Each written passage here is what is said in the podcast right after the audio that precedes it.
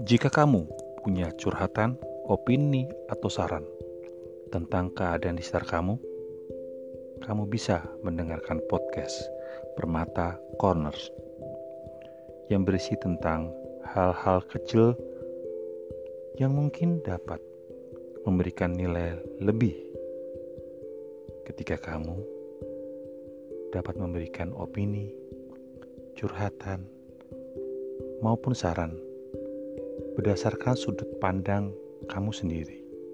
Ya, sudut pandang kamu sendiri.